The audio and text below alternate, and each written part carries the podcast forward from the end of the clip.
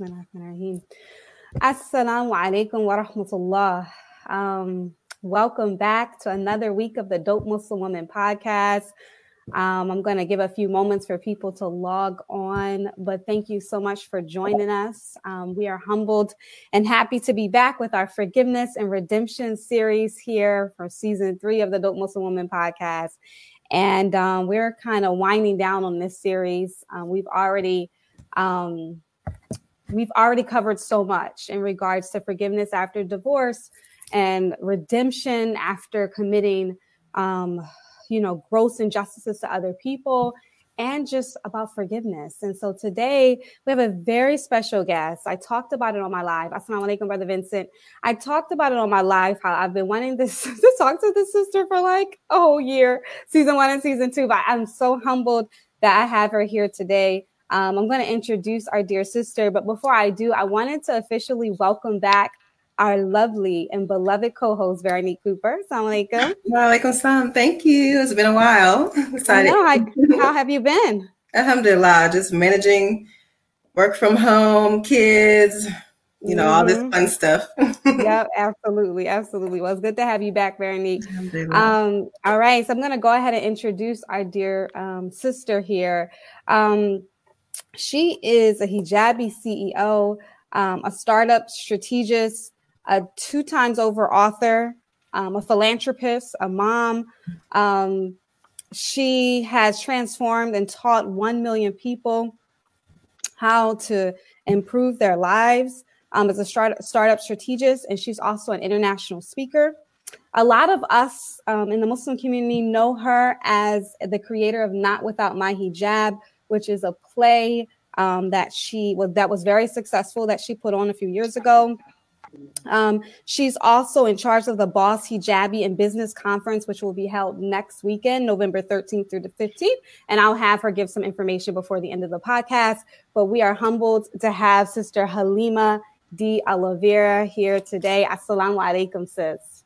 Wa alaikum salam wa rahmatullahi wa barakatuh. I'm so happy to be here. First of all, I'm so- dope is one of my favorite words. right, right. What? Okay. Everything is dope, okay? Everything, everything, sis, everything. mashallah. Oh, mashallah. We're so happy to have you here. Um, alhamdulillah. How's everything been, sis, with COVID and how's life? You know what? I'm almost you know, I try not to, you know, try to remain humble. You know what I mean? But alhamdulillah, COVID is actually, uh, you know, alhamdulillah, you know, we have not been impacted in my family, uh, you know, by uh, COVID, you know, directly. Um, I do have a sister who is a part of like the essential workers, but alhamdulillah, uh, she takes a test uh, probably every other week, and alhamdulillah, you know, she's, uh, you know, been good. Um, but business wise, like it's, we've, I've actually increased uh, you know, my business has increased uh, because of COVID 19. Mm-hmm. So uh, I've been able to bring on more clients. So my uh, full time uh, business is BUNHD, and that's where I'm a business strategist. And I deal with 90% female clients and about the same demographic Muslim women um, in business, mostly doing e commerce. So that's online sales. So their businesses have been doing uh, really well. Uh, some businesses are doing anywhere from five to six figures a month uh, wow. inside of this uh, pandemic. So, you know, a mm-hmm. lot of people are ordering online. So just think about yeah. how many times you've probably ordered something online. Um, alhamdulillah, these businesses have found a niche, have found a product that they're able to sell online and they've been doing uh, really well. So, alhamdulillah. Alhamdulillah, alhamdulillah. Well, that's super dope, sis. Thank you so much for that. Um, but we're gonna hop right into it. Um, we're talking about not without my faith this episode, and we I wanted to broach forgiveness as it relates to our spirituality, our faith. Um, your your book, not without my hijab, eleven steps. I know you have another one called 11 steps towards reclaiming your faith. Mm-hmm. Um, that one really touched me. And I wanted to just talk about, you know, just talk about a few things with you. But I'm just going to get right into it, sis, because it's really relevant to what we've been talking about um, so far um, in season three, which is just healing from pain and loss. Mm-hmm. And last week we had um, two different couples come on. They were um, both, um, they were once married. So we had two couples. They're now, they were divorced couples. I shouldn't call them couples, right? So we divorced ex couples. So they were divorced, right? and we they were coming on to discuss their process and just the forgiveness process, right?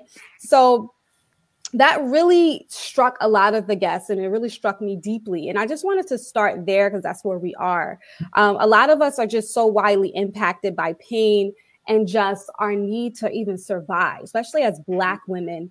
Um, we we really go into survival mode when we're hurt, right? That's historically connected to us. Our faith can be widely impacted through grief, through loss, um, and even a feeling of abandonment um, that is a bit triggering for us as Black women. But sometimes when we feel abandoned by our community, when we go through a divorce or such, um, it can really impact us. So I wanted to just start with you, just talking a little bit about how pain and loss, because I know that's a big part of your story, can impact our faith. How does it in- really have an impact on our faith, and why is it sometimes so hard for us to bounce back? Um, I think you know, just going into the fact, first of all, being women, and the second part of it, you know, being a part of the you know uh, a demographic that um, you know goes through a lot of pain, has endured a lot of pain over the years, right? Um, it's almost in our DNA, right? Um, and you know, for me growing up, I was no stranger, uh, you know, to pain. You talk about pain, grief, loss, right? So you know, I, I went through a lot in a, a very short span of time and my pain starts at two years old. My pain mm-hmm. starts you know the death of my father right? So he was murdered here um, in new york. Um, you know so at two years old you know never being able to grieve you know a father right? Uh, you know not even knowing that you know uh, my mother at the time she was like she was new to islam. So uh, she became muslim uh, before we were born but you know i was like a year and a half almost two years old and so, you know, uh, you know, she was going on, you know, women, you know, Muslim women don't follow funeral processions. So my brother and I, we never went to the funeral. My mother, we, we never went to the funeral. We never, we never had that opportunity to grieve that loss. So mm. you start there. And then, you know, my mother remarries, uh, you know, a year and some change uh, later. Um, and then she marries uh, someone who is not, you know, wasn't the best uh, partner there were some positive things that came from out of it because that's where we deepened our you know connection to allah. So our faith was deepened. We lived in medina saudi arabia for three and a half years as kids. You know uh, we were very much involved in learning quran like living like outwardly that you know uh, you know fairy tale you know muslim you know upbringing right? And you know then comes in trauma right? So then comes in more trauma that, you know, comes again, you know, from, you know, historically, you know, in Black families, right? Um, where, you know, I was molested and, you know, molested in my home. And all of this is before six, you know, before six, I turned six. You know what I mean? So, you, you know, a father dies, you know what I mean? You're, you know, we move to another country, then we come back to the United States, and then when we come back to the United States, I'm molested, right? And so, you know, at six years old, you know, I'm dealing with, you know, adult, you know, things. And, you know, my faith when I was younger is what held was the glue that held me together, was the thing that I could, you know, grasp and, you know, and I held on to. But, you know, as you get older, you start to think about the players. You start to think about the players that have caused you um, pain.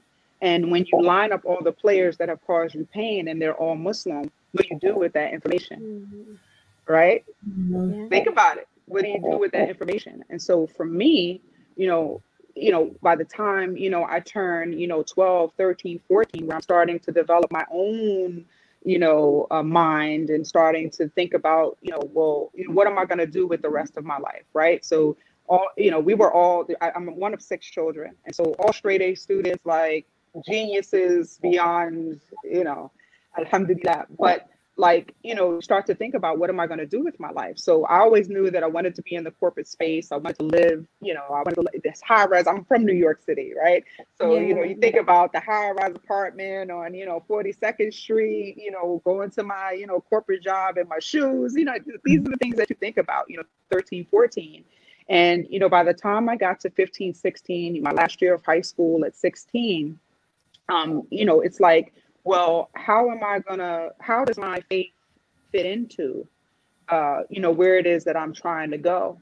And when you bring, you know, that pain, that baggage, you know, of faith to get coupled together with, you know, what I'm trying to do. And none of that adds up to staying connected to faith at all. Mm-hmm. Um, and, and this is me telling my my you know my story, right? So mm-hmm. you know, for someone else, it, it, may have led them even closer to Allah Subhanahu wa Taala, but that's not what Allah wrote for me at that time. It actually led me totally in the opposite direction, almost running um, from anything that you know reminded me, and it's really running from that pain, uh, not wanting to associate you know with anything that you know reminded me of pain, and so that that wow. started the journey of you know uh, kind of that moving away from Islam. Wow, that's That's really powerful. And that's really powerful. And B, I'm gonna let you segue, but like you just said something that really struck me when moving away from anything that reminded you of mm-hmm. the pain. And for some of us, especially, and I'm just going to talk a minute about divorce for a second because it was just relevant. But, you know, sometimes we can associate, like you said, our faith, Islam, with what happened in that marriage, especially if we went through something pretty oppressive or something unjust. And that's sometimes for a lot of women, we see we sometimes struggle after divorce. And mm-hmm. with our faith, with our faith, we want to move as far away. So that really struck me when you made when you made that that comment about moving away from the pain, not necessarily, and the faith is just kind of a part of that. Mm-hmm. Thing, subhanAllah, powerful, powerful, very neat. Wow. So, what are some of the common reasons Muslim women struggle with faith? Like, do you notice any common patterns with loss of faith, or um, how we navigate our relationships with men? Um, did you, Sister Halimah, did you caught that? Okay, cool. Yes, I did. I heard her. Um, so that's a loaded question. And, mm-hmm. and, the only reason why I say it's a loaded question is because, like, uh, you know, it some of it could be specific to uh, you know, some women, right? Mm-hmm. Um, and then, you know, so like I'll give for example. So a lot of what I see in doing my work and on the whole not without my hijab journey and in writing the book is I see a lot of women who converted to Islam to be with their spouse, right? So they converted, mm-hmm. they came over to Islam to be you know, with, with a man who happens to be Muslim, right? And a lot of times what happens is, is if you remove the man, the faith goes with it right? I have firsthand experience of that with a family member, right? That married, you know, a mm-hmm. sibling of mine and, you know, married the sibling. And then once they divorced, we, we haven't seen her since, right? And so, like, you know, so you have that, right? And then the other part of it is, is you know, like say my, you know, story uh, where your perpetrator or perpetrators um, are of the Muslim faith, right? And so, you know, you, you know, I'm in my mind, I'm, I'm six year old Halimah is making these adult decisions, really, right? The, the, the, because it's six year old Halimah, 10 year old Halimah who uh, experienced pain. So as an adult, you know, sometimes I, you know, she, that, that's who was making the decisions. She was the one who was saying, okay, well, I remember how this felt. And I remember uh, you talked about like betrayal, you talked about the hurt, talked about the pain at six years old. It, it's for me at, you know, 30 or, you know, uh, 22 when I got married, right? That, I, I, that that's very real. That that pain is is is ever you know is present, right? And you know uh, you know informs those um different decisions. So I think you know for each person it's different, but I think that you know for us as women, um, you know, uh, faith a man can can can dictate you know whether we remove you know we remove our um, cells um, from faith and then we ourselves you know like uh, one of the things that i see is that a lot of muslim women uh, don't know enough of the female uh, leaders um, in, in the past, right? So, a book that I always recommend is The Great Women of Islam. It helped me when in me coming back to faith. So I came back to Islam uh, almost six years ago. And mm-hmm. that was a book that really, really, really helped me to uh, create a firmer foundation in faith because it showed me the female, the Sahabiyat, and the lives of the Prophet wasallam and their contributions. And it helped me to have um, just, you know, to feel empowered it helped me to feel empowered as a Muslim woman woman. And I feel like, you know, we don't see enough of that. We don't see enough women of faith and covered Muslim women too. I think that that's important too, because when a covered Muslim woman, I, we can't mistake that.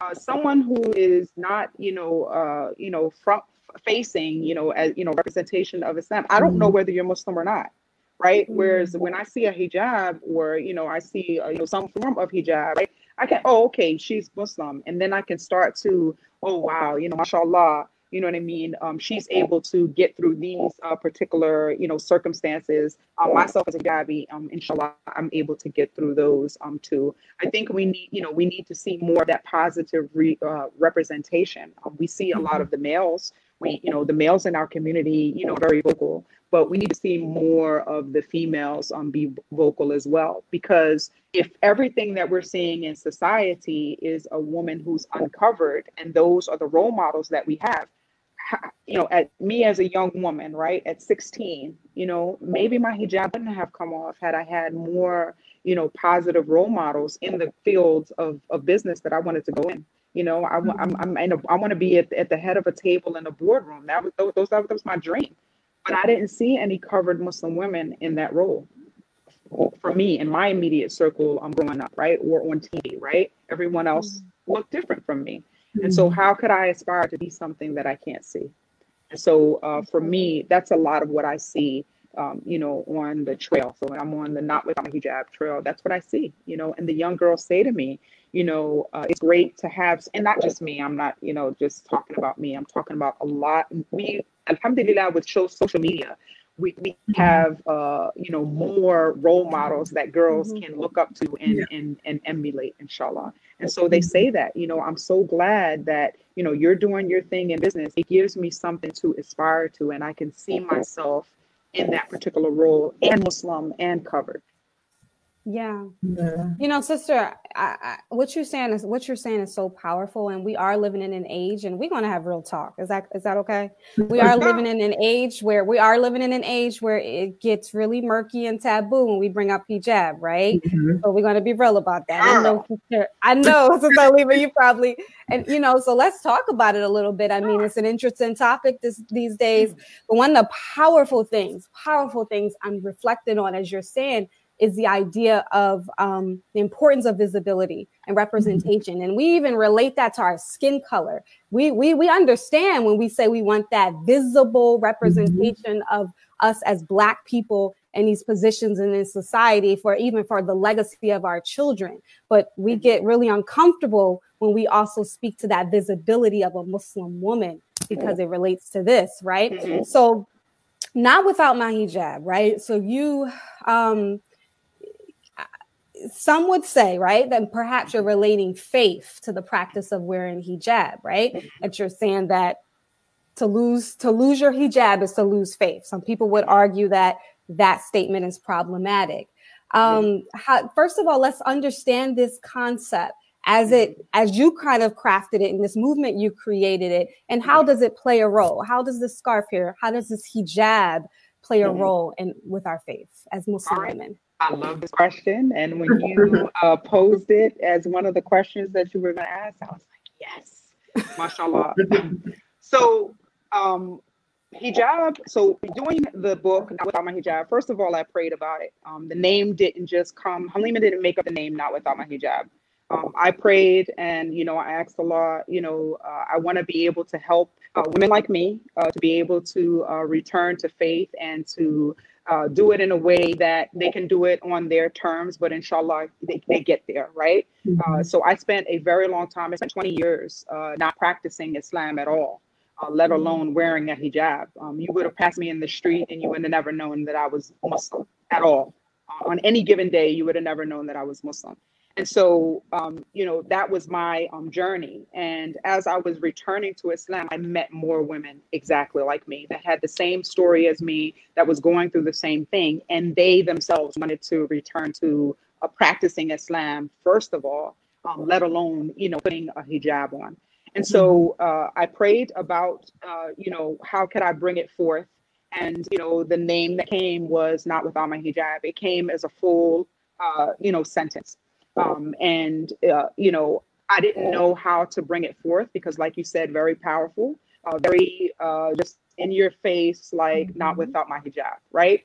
And, um, you know, I prayed about it, and I'll be honest with you, it was right. Uh, it was probably about a year and a half after I had returned to faith uh, myself.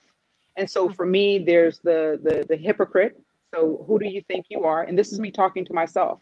Who do you think you are that you spent 20 years away from Islam and where you gonna come and you're gonna tell somebody uh, not without my hijab, right? So who do you think you are? So that came up for me. Um, and then, you know, just the second part of it, you know, uh, will it be uh, embraced, right? So, you know, will uh, people embrace it? So, you know, you come into that. And so um, I wasn't ready uh, when when the na- when that all of that came was in 2016. Um, and I wasn't ready to to bring that forth. And so, you know, I kept praying. And my daughter's name is Jenna, and uh, she was nine years old at the time. And one morning after Fajr, uh, she started to ask me, you know, when when do I start wearing hijab and that kind of thing. And so, you know, from that conversation, I wrote the book Jenna's First Hijab. So uh, it is, uh, I wrote that book uh, based on a conversation with my daughter. And it helped me to bring the concept of hijab and why we wear it uh, in a fun way for children. Um, but what happened is, is that of course, you know, children, you know, flock to the book, but their mothers flock to the book, and their mothers were just like me, who were struggling with faith and struggling with um, their hijab. And so in the book, I actually put in the Quran, the ayah in the Quran where you could find where it starts to talk about hijab. And so this book was okay. written for ages four to uh, about 10, right? So it was, okay. it was written for you to read. But women flocked to that book. Um, in a year, uh, we sold 1,400 copies of that book. Mm-hmm. No publisher, nothing. Mm-hmm. Um, it was self published, uh, 1,400 copies of that book in the first year. And so that gave me the courage uh, to write uh, "Not Without My Hijab," and I had I was already working on "Not Without My Hijab" when Jenna's first hijab was released in 2017. And so, uh, September of 2017, "Not Without My Hijab," that book was finished, but I was still afraid uh, to release it. And so, I had a talk with a friend, and she's actually not Muslim, and she said, "Halimah." She was like, uh, "Why do you need to tell that story?" And I was like, "I need to tell that story because I don't want someone." um, to go through what I went through. I don't I don't want someone to go through you know 20 years of one not being connected to self, um, let alone um, being connected to Allah Subhanahu wa Taala. Right? Um, just imagine not having a relationship with your creator and not feeling like you could talk to your your creator. Think about you know us praying five times a day, um, us dhikring, and us you know feeling that connection and feeling like you know no matter what's going on, you know I can talk to Allah and you know what I mean, um, gain some type of peace and gain some type of solace. Imagine going through 20 years of not feeling that peace and that solace and not feeling like you connect to uh, your creator and literally, you know, going through life trying to figure out everything um, on your own. Very lonely, very um, just, I, I can't even uh, describe it. You know, I'm so yeah. grateful that I'm not in that, uh, you know, scenario anymore. and so, mm-hmm. you know, with not without my hijab, you know, uh, I got a lot of pushback uh, with the name not without my hijab, right? You did. And now, so let's. If you might, Com- sure. Community pushback or like community just people pushback? You know? Community okay. pushback. Uh, so this is going to the masjid. Hey, uh, you know, uh, I am doing this workshop for free. I was not charging for this workshop at all. I would like to do this workshop. Uh, there are, you know, a lot of young girls that are in my DM uh, from these specific communities, and they're talking about how they would like to have open conversations about how they can overcome some of these scenarios. Um, I want to be Muslim, I want to practice my Islam, but when I go to school, you know, the way that I'm dressed, the way that I believe is not accepted. How do I, uh, you know, co- you know, how do I combat that? How do I, mm-hmm. you know, go into, you know, how do I go into those um, situations confident? You know, um, I, or I'm on the verge of, you know, leaving Islam. I'm on the verge of taking off my hijab, or I haven't uh, worn hijab at school for a year. My parents don't know. Um, you know, I put it in my book bag, and you know, when I when when you know when when it's time to go home, you know, I put it back on. But you know, I feel like a hypocrite. I don't want to be like that, right? So, right. not without my hijab was never to try to convince someone that you should be wearing hijab. Um, it was never my goal to try to uh, sway you. Listen, okay. um, Allah, uh, uh, uh, there's a reason why Allah subhanahu wa ta'ala put um, the verses of hijab in the Quran in several different places, right? Mm-hmm. I, that's not my job uh, to convince you uh, these are the ayah and this is what Allah means by that. That that was never um, anything I was trying to do. If that's what I was trying to do, I would have worded it differently, and I would have said, "Not without your hijab."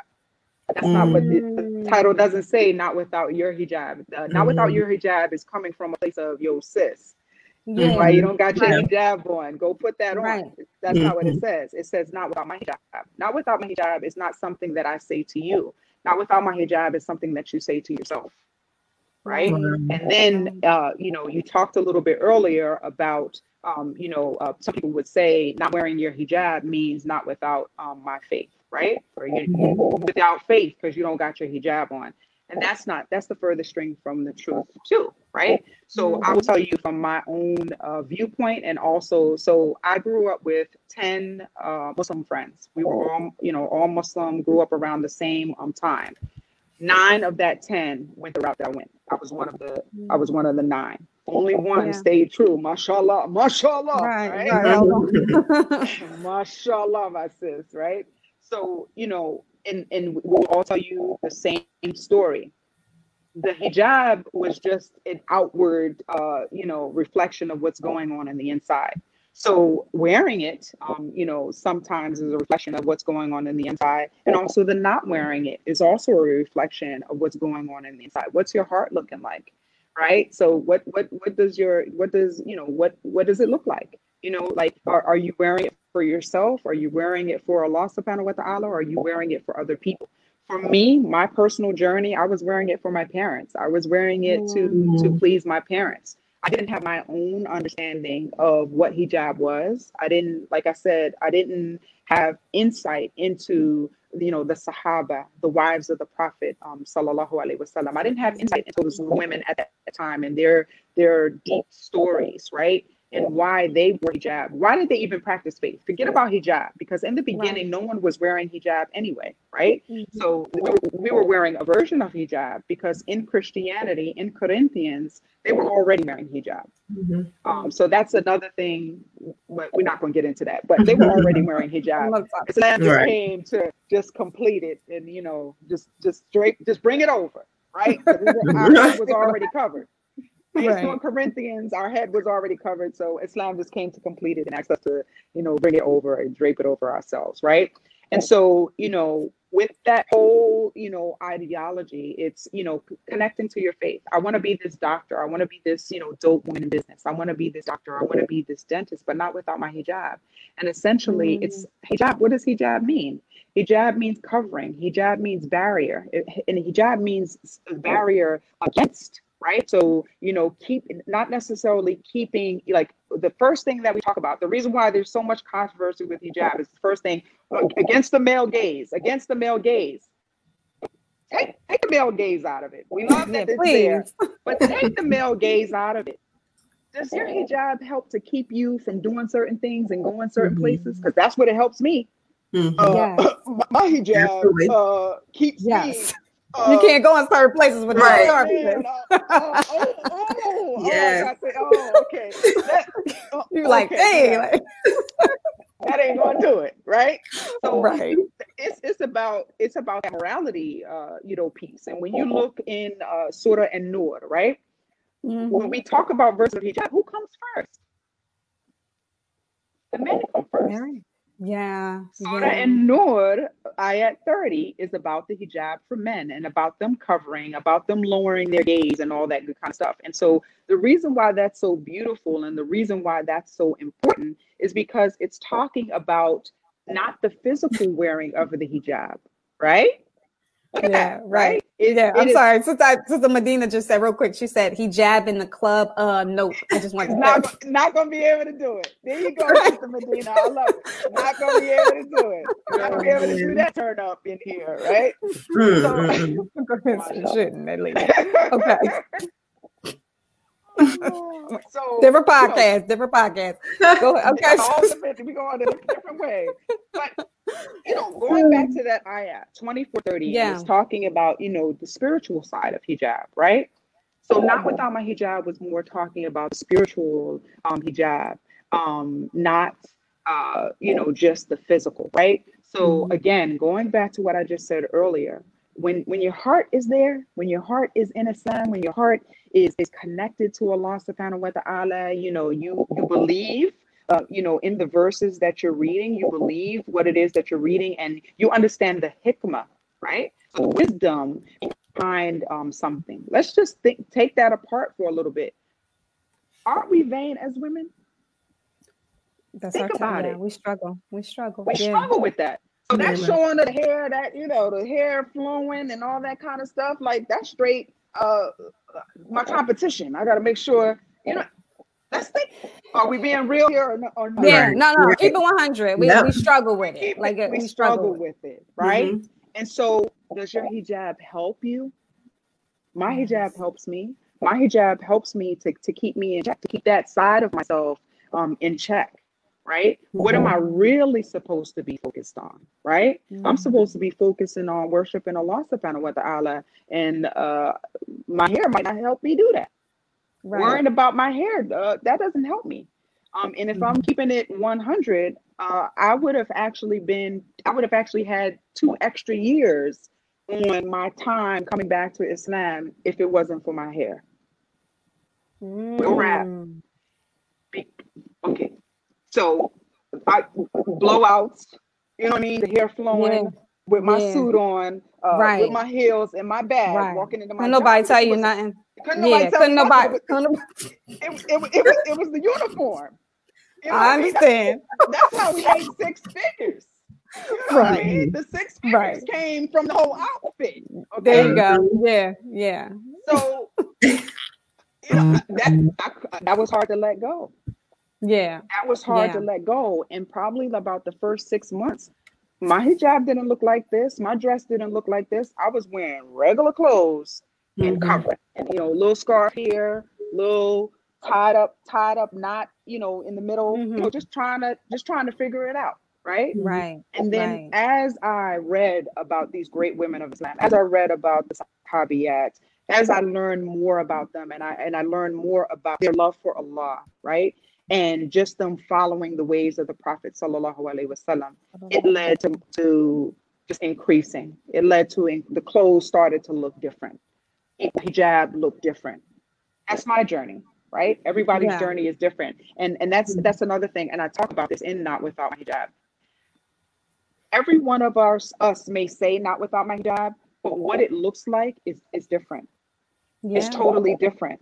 And one of the concepts that we bring about in the play, right, is and what you get when, when those characters are on stage is it may be not without my hijab for me, but it may be uh, you know, the thing the thing that I'm working on is my hijab. My crutch, everything that goes wrong is around my hijab. Everything for me that I suffer with, everything is around my hijab, right? For someone else, it could be their salah. For someone, some, people addicted to drugs, alcohol. It could it could be it's it, different areas of of their faith. And the beauty of professing that not about my hijab and, and putting it out there, hey, this is the thing that I struggle with. Each person, their their whatever they've got going on, they can say, oh, you know what? Well, I don't struggle, and I've had people say this to me. I struggle with hijab, sis, but I do struggle with prayer. Or I don't struggle with hijab, sis, but I still struggle with you know, uh, you know, arguing or you know something like that. So mm-hmm. I'm talking about hijab, but that's not everyone's struggle. And so it helps, yeah. uh, you know, with that.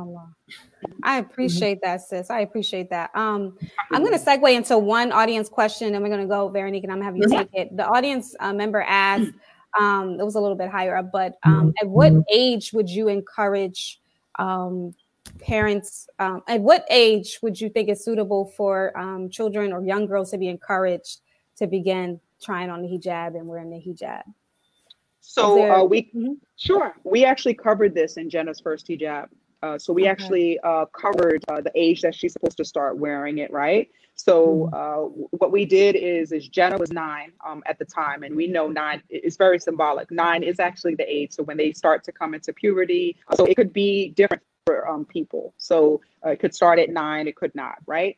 Uh, and so uh, her sister Nyla was 12 in the book. So Nyla was already, you know, she already had puberty and she was actually going to the store to pick out her hijabs. And then Jenna was not at, you know, at the age of puberty. She did not have to wear her hijab. And her mother talked to her about this. She was she explained to her, you actually don't have to start wearing um, your hijab. And the way that we did it was that we did it in the scene as they were going to the store. And her mother says, Well, we're here for Nyla, you don't you're not there yet. You you're all right. So we can we can you know hit you up another time. And then you know we go into nyla. She's picking out a different color hijab for each day of the week right? And then as they're there jenna makes the decision herself Mm. And this was very important. So uh, this is mm-hmm. very important, and I'm sure that, this was probably a male that probably asked this question. Mm-hmm. Yeah, question. um, it's okay, right? But um, is um, it's important to um, have them choose it for themselves. And I will yeah. tell you, growing up, I was two years old the first time that I wore hijab. Uh, if you look at my uh, passport photo, um, I had hijab on in the passport photo. I, I, not even two right? Uh, wow. In the in, in yeah. the passport photo. And you know, my parents, you know, just they did that to all of us. You know, yeah. you know what I mean? yeah, we. you know, Bless and they were doing the best that they could, right? Absolutely. They were doing what they thought do, uh, and they were doing it for our betterment. Betterment. Don't you know uh, fault them in any way. Yeah. But one of the things that I would suggest to parents is one uh, start talking about uh, these great women of islam. Start talking about um, the sahabiyat and asking them asking them who wh- which one do you feel you're most like? You know for me the one that you know now as an adult and and, and it's, it's I'm, I'm so mad at myself that i didn't know her story is nusayba radiallahu anha. Nusayba was no joke right? Mm-hmm. Nusayba, if you do not know Nusayba, please I implore you to learn about Nusayba radiallahu mm-hmm. anha. She is uh, she was a warrior uh, during the time of the Prophet Muhammad sallallahu alaihi wasallam, and she was so concerned uh, with covering her aura as she was mm. fighting in the battlefield. Um, and the Prophet Muhammad sallallahu alaihi wasallam noticed her. When the Prophet uh, sallallahu alaihi wasallam said when they were fighting in, the, in battle, he would look to his right, he would look to his left. Everywhere he looked, there was Nusayba with her sword defending him. Mm-hmm. And for me, as a person who struggled with hijab, right? Every time, because I still struggle, right? Mm-hmm. I still have days where I'm like, man, I remember what it was like to have that sun just, just, just hit. you know what I mean?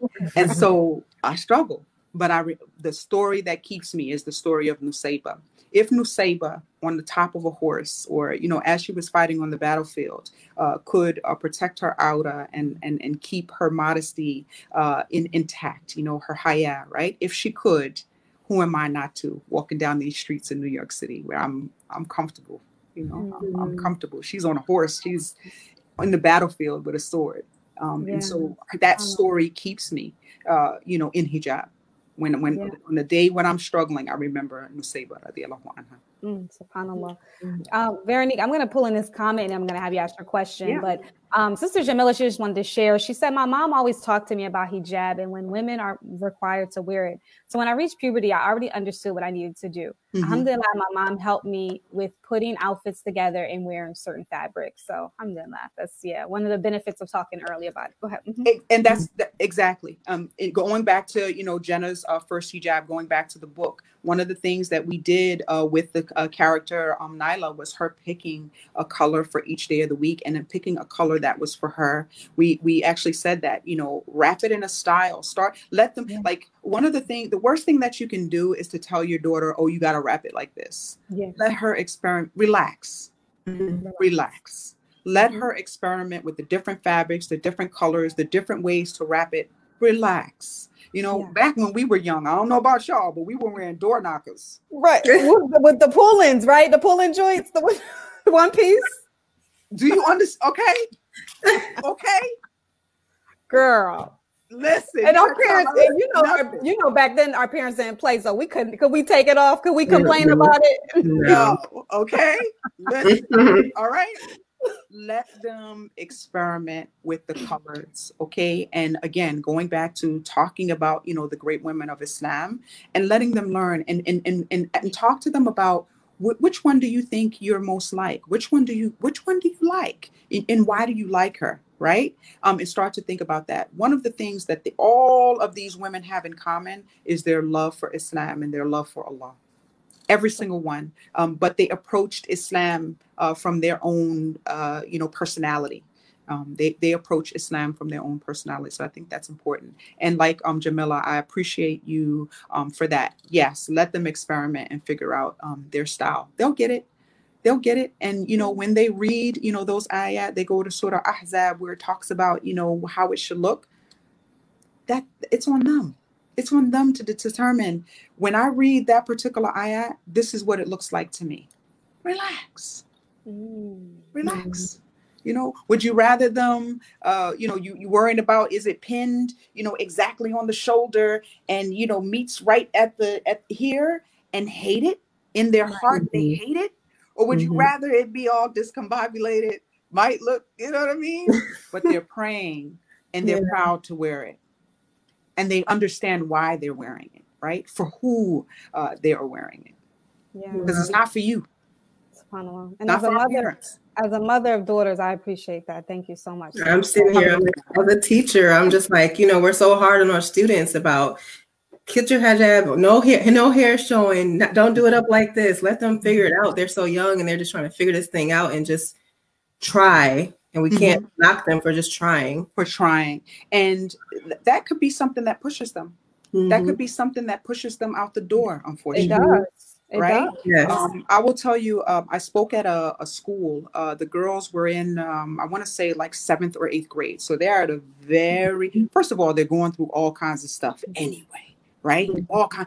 I can't like a boy. I, you know, I like the boy, but not really. You know what I mean? Like they're going through all of that. Then they're going through their bodies uh, are, are changing and all that kind of stuff. And then I have a teacher telling me, put the pen and and then embarrassing me possibly in front of other uh you know people like just think about that right mm-hmm. that that the world is over the teacher the everyone in the class saw it i'm done seventh grade yeah. is i'm done right mm-hmm. just, just thinking about that right yeah. whereas you know you know just, just teaching them like why they're wearing it and teaching them to love uh, you know, teaching them the love of why, uh, you know, uh, they're wearing it, right? And they're wearing it for the pleasure of Allah, right? Mm-hmm. And so when you think about that love that you have of, of Allah, right? That will lead you to a place where it starts to, you know, starts to come together. Mm-hmm. It starts to be in that perfect, you know, way that you would like to see them wear it, right? Mm-hmm. Inshallah. Inshallah. hearts. yeah, hearts. Like everybody's writing hearts. I agree. I'm sitting my heart. All right. So let's kind of um, segue into forgiveness. So, you know, I know some, this is something you have to do for yourself. Hold on. So is Veronique lagged? Hold on one second, Veronique. Okay. Are you lagged or just to me? A little bit. Okay. okay. Okay. It's a little lag, Veronique, but go ahead. Okay. Go ahead. I'll All right. Um, so forgiveness is a tool that we use to heal, and we know it benefits us more than any other person involved, right? Mm-hmm. So it's a self, um, it's a self, it's self, it's important for ourselves. You know, it's such an important part of reclaiming our faith. Mm-hmm. So we know it's uh, this is often attacked by shaitan, and despair is one of the gravest sins of them all.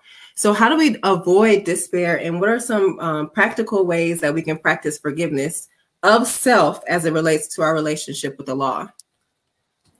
Um, that was probably like in the beginning. I think Allah worked on on that with me a lot. Mm-hmm. Um, and it was really just getting in touch with myself. And re- literally, I was teaching a class on um, prior to this, and we were talking about, um, you know, forgiveness and, and, and just, you know, how it, it, that's um, a benefit um, to us. But I spent uh, a, a, very long time, probably like about the first year and a half, maybe even two years, coming back to Islam on that forgiveness piece, mm-hmm. um, and just never thinking that I was good enough um, you know, to be even forgiven by Allah subhanahu wa ta'ala. And everything that I did was like this this penance, you know, for the 20 years, like, you know, mm. man, you know what I mean? I spent 20 years, like not one single conversation with Allah subhanahu wa ta'ala. Mm. I think I can honestly say I went to the mosque one time um, during that 20 years and it was for a funeral. Mm literally and it was it was it was for a funeral for someone that was at my job and i prayed you know i prayed the two rakats there you know I, am you know my fear was there you know i had a, I had some fear of allah you know i knew getting to my shit you know come correct right? Kind of law right? Um but you know it's just that forgiveness piece you got to work on that um, forgiveness of your um, self and you know one of the things that you know allah teaches us is just to have hope you know just to have hope in his mercy and one of the things that i did was uh, getting reconnected to the quran um, you know i couldn't so i'm going to share this story with you um, and i hope that it encourages someone who may, who is thinking of possibly leaving islam or they're not quite sure what path they're on uh, all everything that I talk about, everything that I work on, you know, with the youth and you know with other women is is a it's a cautionary tale. Not without my hijab, it's a cautionary tale. Like, you know, you know the the scene in uh, the color purple where she uh, where Miss Sophie's like, "Don't trade places without without what I've been through," right? Yeah, yeah. Literally, um, it, all of not without my hijab. Everything that I do um is that, and it's that you know, just think about growing up, you know, Muslim. I, I was always Halimah. I'm born Muslim, right? you know living you know this life of you know uh, being you know taught you know the quran and you know knowing the hadith knowing all of this stuff right imagine you know taking a 20 year hiatus and then picking up a quran and thinking that you could open up the quran and read from its pages in arabic not i, I knew alif alif is easy right yeah. but just imagine the fatiha and going to the fatiha and thinking that I could open it up and be like, Alhamdulillah. I couldn't, Ali, that's all I had. Everything else, even the pages, I don't wear glasses. Uh, I've never worn glasses. Just imagine the pages, the words on the pages being blurry to a person that has 2020 um, vision. There's nothing wrong with my vision at all. But opening up the Quran and not being able to read um, from the pages, someone who had memorized a good portion of the Quran, not being able to not not only not read from the pages, but not even remember um, any of the surahs, not even the easy ones, right? Um, and so cautionary tale, you know, uh, you know, be careful with that. But that played a lot. So you talked about Shaitan. Shaitan played with me a lot with that um, in that you know I just thought that I was you know I, I, went for 20 years I did my thing and then I come back and I was just going to pick up where I left off and you know Allah was going to you know just make it easy um, for me and when he didn't um, that played a lot uh, with me but um, I think I had been through so much uh, in that 20 years that there was this fear that um, kept me um, you know continuously seeking Allah and the fear was that I didn't want to go back uh, you know, to the 20 years. I didn't want to go back to what what that 20 years what what that 20 years did to me. Um, mm. Um, and where it was taking me. So that was the other thing too that brought me back to Islam is like, you know, you think you start off on the road and you think, oh, it's just removing hijab, right? The next thing you know, now you're not making your prayers, right? Or you're not making them on time. And you know, for me, it was like I didn't even take a hijab with me. So when Salah came in, what, what, what was I doing? Right. How, how was I mm. praying? Who, who was giving me a hijab? who, who was doing that right mm-hmm. so i wasn't even you know prepared and then you move you know and you just keep moving and then this becomes okay and then this becomes okay and next thing you know you look back and you're like Dang, how did i how did i get here um, and it was you know just a natural pro- progression and you know when i got to the point where i came back to, with you know was thinking of coming back to islam i was i was gone like it, like it was literally like i was you know uh some a few steps away from completely destroying myself. Wow. Seriously. Completely and in alhamdulillah, Allah, you know, caught me before I completely uh, you know, destroyed myself. Um, alhamdulillah, right? Alhamdulillah. And so um, you know, cautionary tale you know just making sure that you hold on to islam because you know it, allah will take it away um, if you don't appreciate what He has given you, Allah will Allah will surely uh, take it take it take it away. Um, you know, if you forget me, I will cause you to forget myself. That's exactly the the saying. Forget me, and I will cause you to forget yourself. And that's where I was. I was at a state where like it was like, who is Halimah? I talk about that in my book, Not Without My Hijab. So just really working on um, forgiving yourself and having hope that Allah has forgiven you and making that sincere, uh, you know, repentance and just saying, you know, Allah, I didn't know. You know, I, I didn't know the magnitude. And one of the things that I, you know, want to share, again, cautionary tale, uh, you know, I have two children you know i have a i have a 13 year old and i have um, a 22 year old right but do you so i just told you right that i wasn't yeah. practicing right yeah so where did those two kids come from right so now i mm-hmm. was married so you know i was uh, you know i knew the to do the right thing, right? Mm-hmm. But we weren't living in a way that was connected to Allah subhanahu wa ta'ala. So now, you know, part of my uh, journey is is now my prayers are grant my children hidayah. Mm-hmm. Imagine how that feels as a mother. Everything that you do as a mother is for the best for your children. You make every single sacrifice. I i ran a mm-hmm. cleaning business for 10 years scrubbing toilets in the beginning my myself you know what i mean until i was able to get the business off the ground. Why? Because i wanted uh, something better for my children. Alhamdulillah i grew the business. It it did well right? None of that means anything to me none none of that money the cars the house everything that at 16 years old i was i was like oh i want that i want that i want that. Allah gave me every single thing that i thought i wanted at 16 allah gave it to me.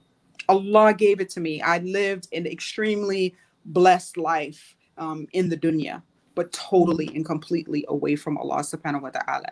And now the very thing, the only thing that I want is my two children is guidance for my two children. I could, I could care less about anything else, right? Yeah. Um, and you know, just imagine every prayer, every dua is Allah. Grant hidayah to my children, grant hidayah to my please Allah. You know, and you know, I remember speaking to this sister because it bothers. It it it just it, it eats away at you, right? You know, you look at your children and you you know the truth, right? We have the haq already, right?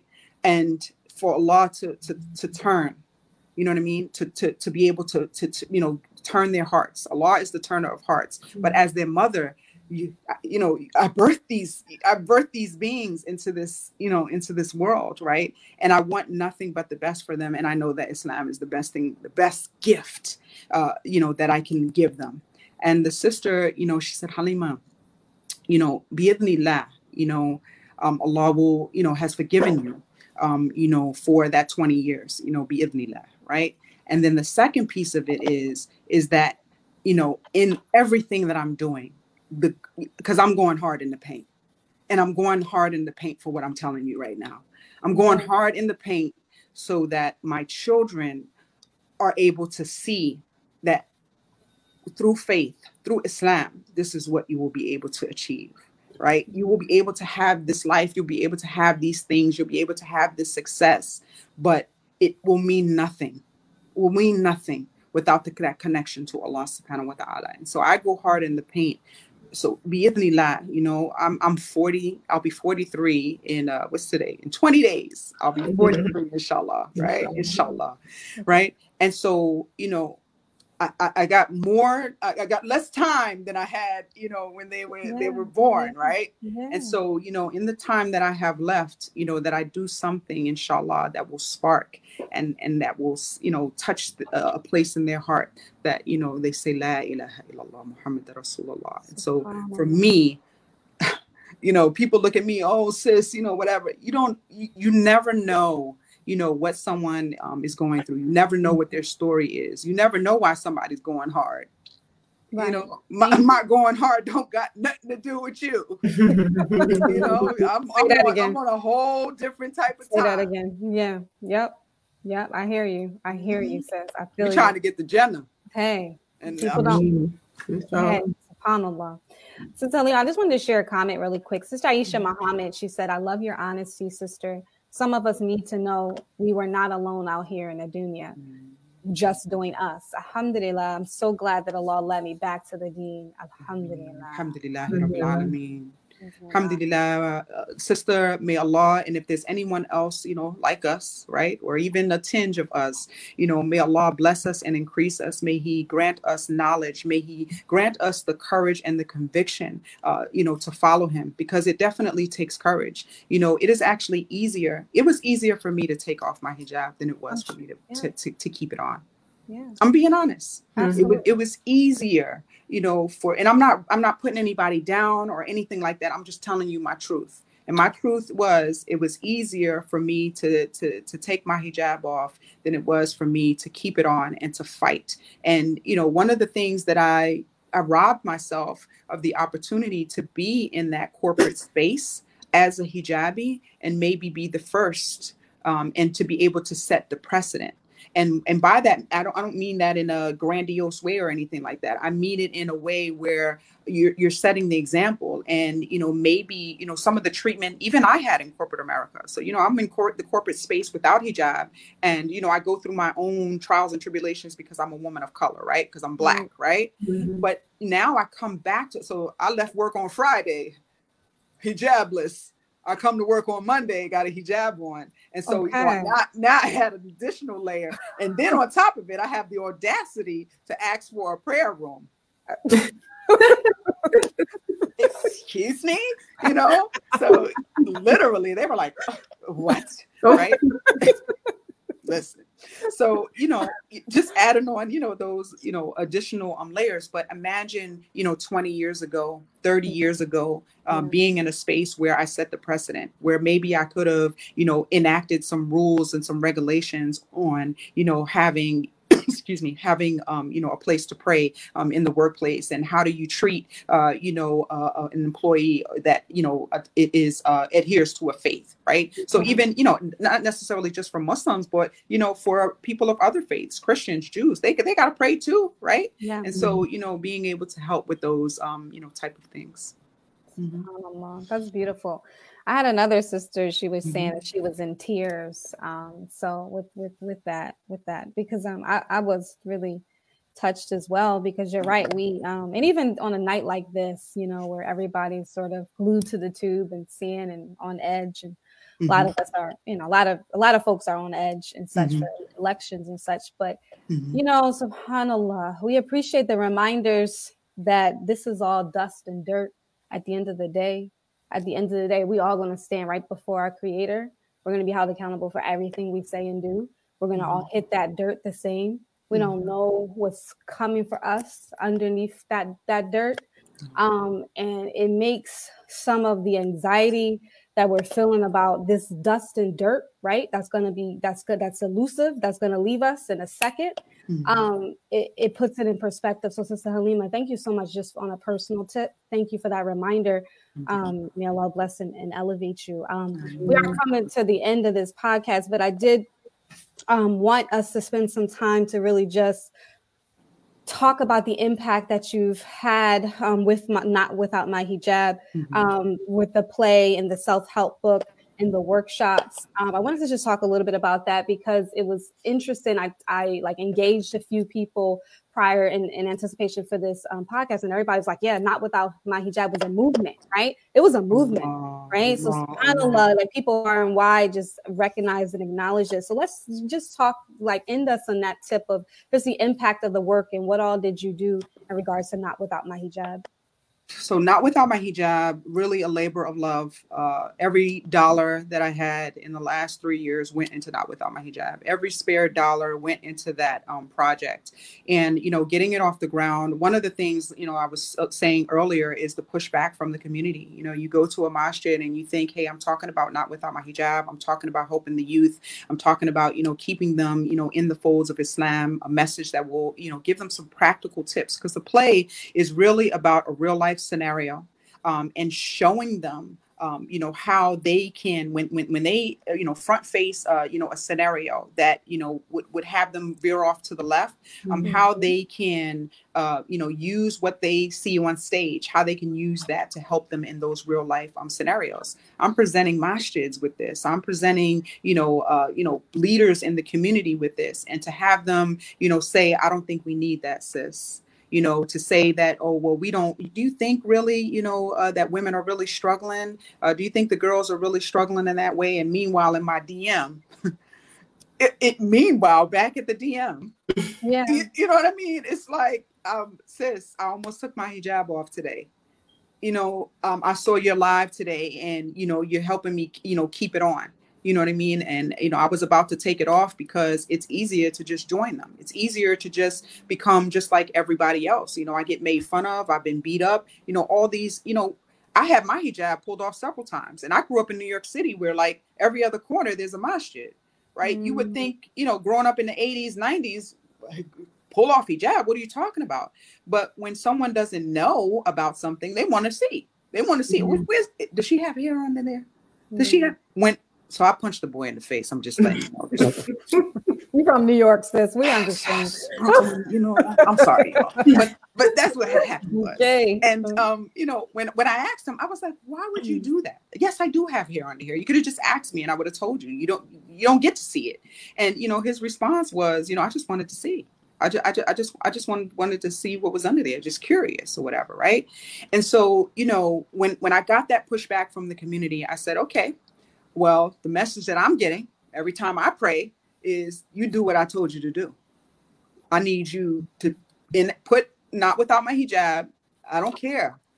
I don't care, you know, what you got going on. And so that's what I did. You know, every single dollar I put into it. Um, we put on the first uh, play um, in Philadelphia. So, um, and we were very strategic about the places that we put the play. So, uh, very densely populated Muslim communities. Those were the cities that we targeted. So, we hit Philadelphia, uh, we hit New York City, my home town. Mm-hmm. And the mm-hmm. other thing is, is that my goal was to change the narrative.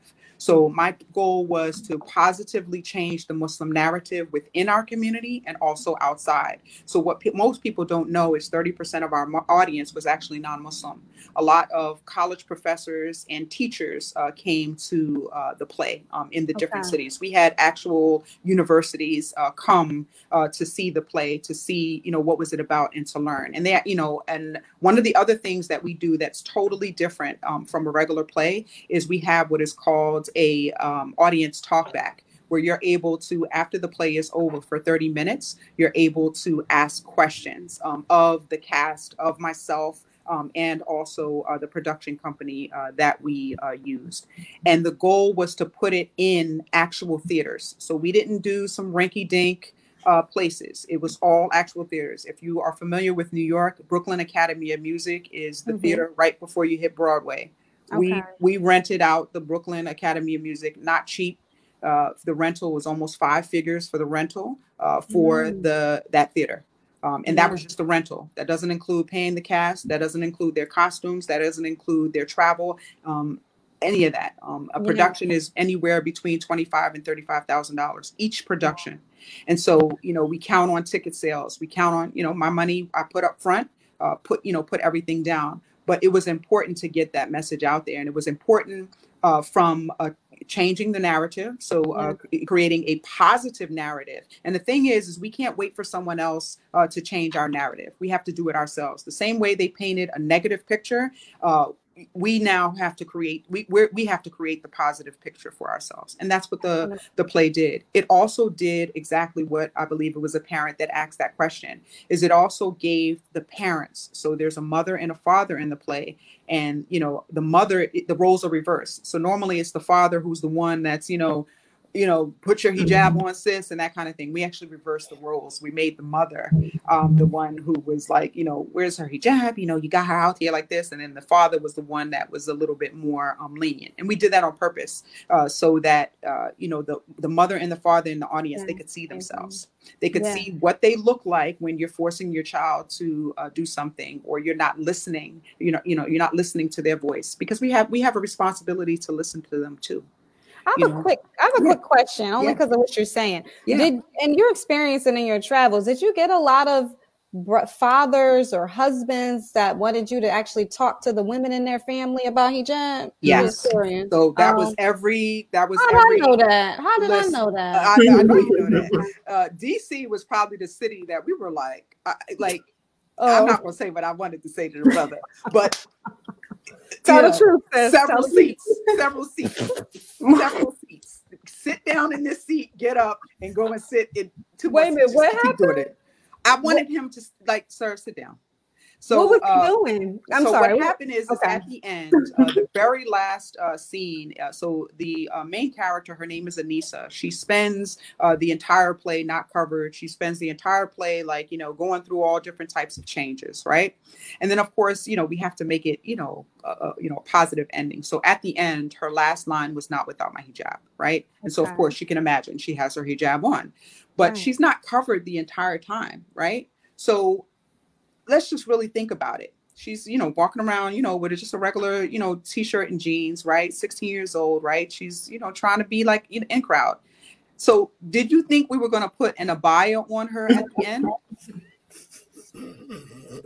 it's not realistic. So And- what, did he say? what did he say, sis? Sorry, go ahead. she she's not first of all the time that it's going to take for her to even get there she's she'll probably be an adult. She'll probably be 25 before she gets it. At 36 year old 36 years old is the the age where a woman starts to get serious about her religion. It's a fact. Mm. 36 years old is woman when a woman starts to get serious about her faith. Street really serious about her faith. So Okay. at 16 she went from not wearing her hijab the whole time to at the end. Let me put this abaya on let's go no so you know like you know we really made it real we we made it real like Mhm. she, she wasn't gonna put an abaya on Well, did is that what the brother was asking? I'm the sorry. brother was like, you know, well, why why does she have no clothes on? So if she's saying not without her her hijab, why does at the end, you know, she she she puts on like a denim uh like shirt, you know, over her t-shirt and then her hijab with some jeans on. Because that's real life. Right. Okay. Thank you for that story, sis. That was I'm just saying. yeah, yeah, yeah. Mashallah. But um, we're coming to the end of the podcast. Veronique, did you have any final thoughts, sis? No, just thank you. Like, wow, I, I don't have daughters, but I do have students. So it's like just opened my mind to a lot of things. And, you know, alhamdulillah, I really appreciate you because, you know, we all have our different journeys. We may have all had that point in time where we were, were like done. So Yeah. it really is, I appreciate your story and giving us, you know, all these tips and tools. Inshallah, you can bring your, um, bring the play here so we can see it, inshallah. Inshallah. You guys are where DMV? Atlanta. And- Oh, Atlanta. Atlanta. Mhm. Mashallah, mashallah. Oh, Yeah. I would love to. Oh yeah, Yeah. we would totally. Yes. We would be packed up in there once Yes. COVID is over. Once COVID is over, inshallah. inshallah. Inshallah, we'll be back. Inshallah. Well, I wanted to just again thank you, Sister Halimah. This was a phenomenal um, podcast. I wanted to share something from Sister Asma. She said, This honesty and rawness is appreciated. What an amazing group of women. Jazakallah khairan, Sister Asma. Thank you for sharing that. Um, the audience um, absolutely loved it, and I truly appreciate um, you sharing. I'm a mother of three girls, and I have I struggle every day. I have a teenage daughter myself who struggles with hijab, Mhm. and I navigate that um, as I mother her and wonder if I'm doing the right thing and and trying to the, build the relationship with the law first before I go like, oh, you know, but it's such a struggle. So may Allah. Help us. May Allah help Ameen, us. ameen, ameen. And like you said, grant our children hidayah. I mean, Ameen. um, Jazakallah khairan, sister. Thank Well, you. so Yakum, I mean, Jazakallah khair for um, having me. I appreciate you. Um, and may uh, the series uh, be successful. I mean, I mean, I mean. I mean, I mean, and thank you so much, Dope Muslim Woman Podcast family, for your engagement tonight. We truly appreciate you. Please continue to share the podcast. We know how beneficial this will be, especially share it with our young girls. It would be really helpful to them. Um, again, support the podcast. I tagged here my sister. She does a great job with tagging. You could purchase something very simple, small. It all goes to contribute back to the podcast on the Dope Muslim Woman podcast. Teesprings account page. Jazakallah khairan. So next week, you guys, we come back. It's a very intimate episode. I will be joined with my co-mom. Um, she is the woman that is the wife of my ex-husband. We share, um, uh, we share, we co-parent together, and we are coming together to talk about our relationship, co-parenting, and a lot of times what goes wrong and how to make it right again. So that's how we're ending forgiveness and redemption by talking with my co-mom about the journey of co-parenting with another woman and just being honest about our insecurities and just keeping it a hundred, a whole buck. So Mhm. next week at 8 p.m. inshallah, Jazakallah khairan. Assalamu alaikum wa rahmatullah. Wa alaikum